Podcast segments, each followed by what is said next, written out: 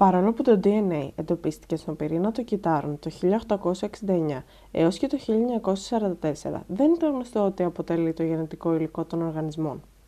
Οι επιστήμονες πίστευαν ότι τα μόρια που μεταφέρουν τη γενετική πληροφορία είναι οι πρωτεΐνες που παρουσιάζουν μεγαλύτερη ποικιλομορφία επειδή είναι αποτέλεσμα συνδυασμού 20 διαφορετικών αμινοξέων, ενώ το DNA είναι συνδυασμός τεσσάρων μόνων νουκλεοτιδίων. Το 1928, ο Γκρίφιθ χρησιμοποίησε δύο στελέχη του βακτηρίου πνευμονιόκοκος, διπλόκοκους πνευμονιάe, τα οποία ξεχωρίζουν μορφολογικά όταν καλλιεργηθούν σε θρεπτικό υλικό, λόγω της παρουσίας ή μη ενός προστατευτικού καλλίματος. Το στέλεχος που είχε το κάλυμα σχημάτιζε λίγες απικίες και ήταν παθογόνο, δηλαδή σκότωνε τα ποτίκια που μόλυνε, ενώ εκείνο που δεν είχε κάλυμα σχημάτιζε αδρές απικίες και δεν ήταν παθογόνο.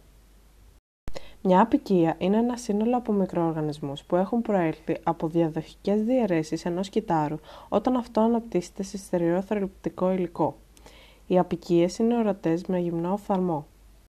Ο Γκρίφιθ χρησιμοποίησε υψηλή θερμοκρασία για να σκοτώσει τα λία βακτήρια και με αυτά μόλυνε ποντικούς, οι οποίοι παρέμεναν ζωντανοί. Όταν όμως ανέπτυξε νεκρά λία βακτήρια με ζωντανά άδρα και με το μείγμα μόλυνε ποντικούς, τότε αυτοί πέθαναν. Στο αίμα των νεκρών ποντικών βρέθηκαν ζωντανά λία βακτήρια. Ο Γκρίφιθ συμπέρανε ότι μερικά αδρά βακτήρια μετασχηματίστηκαν σε λία παθογόνα ύστερα από αλληλεπίδραση με τα νεκρά λία βακτήρια. Αλλά δεν μπόρεσε να δώσει ικανοποιητική απάντηση για το πώς γίνεται αυτό.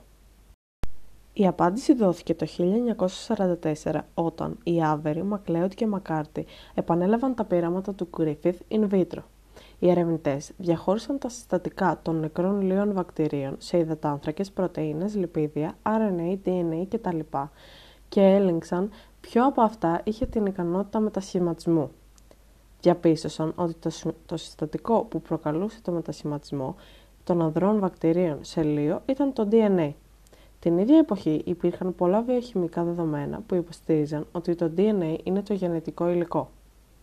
Η ποσότητα του DNA σε κάθε οργανισμό είναι σταθερή και δεν μεταβάλλεται από έλεγε στο περιβάλλον.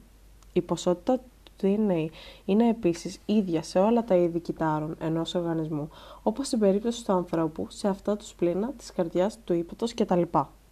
Οι γαμέτες των ανώτερων οργανισμών που είναι απλοειδείς περιέχουν τη μισή ποσότητα DNA από τα σωματικά κύτταρα που είναι διπλοειδή.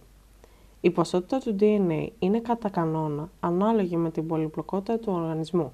Συνήθως, όσο εξελικτικά ανώτερος είναι ο οργανισμός, τόσο περισσότερο DNA περιέχει σε κάθε κύτταρό του.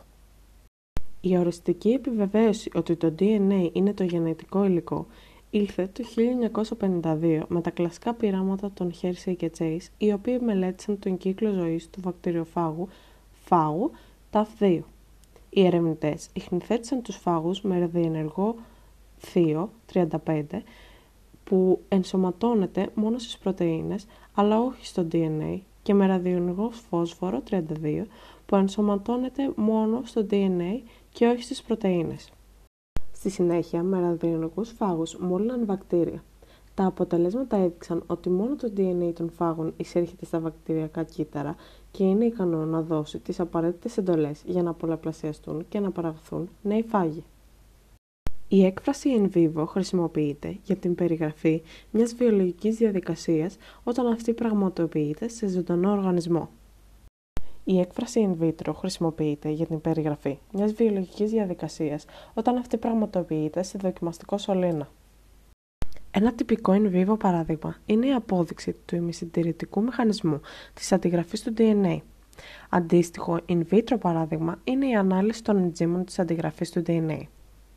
Η χνηθέτηση είναι η σήμανση χημικών μορίων με τη χρήση ραδιοενεργών ισοτόπων, φθοριζουσών ουσιών κτλ. Ένα τυπικό παράδειγμα είναι η χρήση ραδιενεργού φωσφόρου 32 στα νουκλεοτίδια για την εχνηθέτηση του DNA.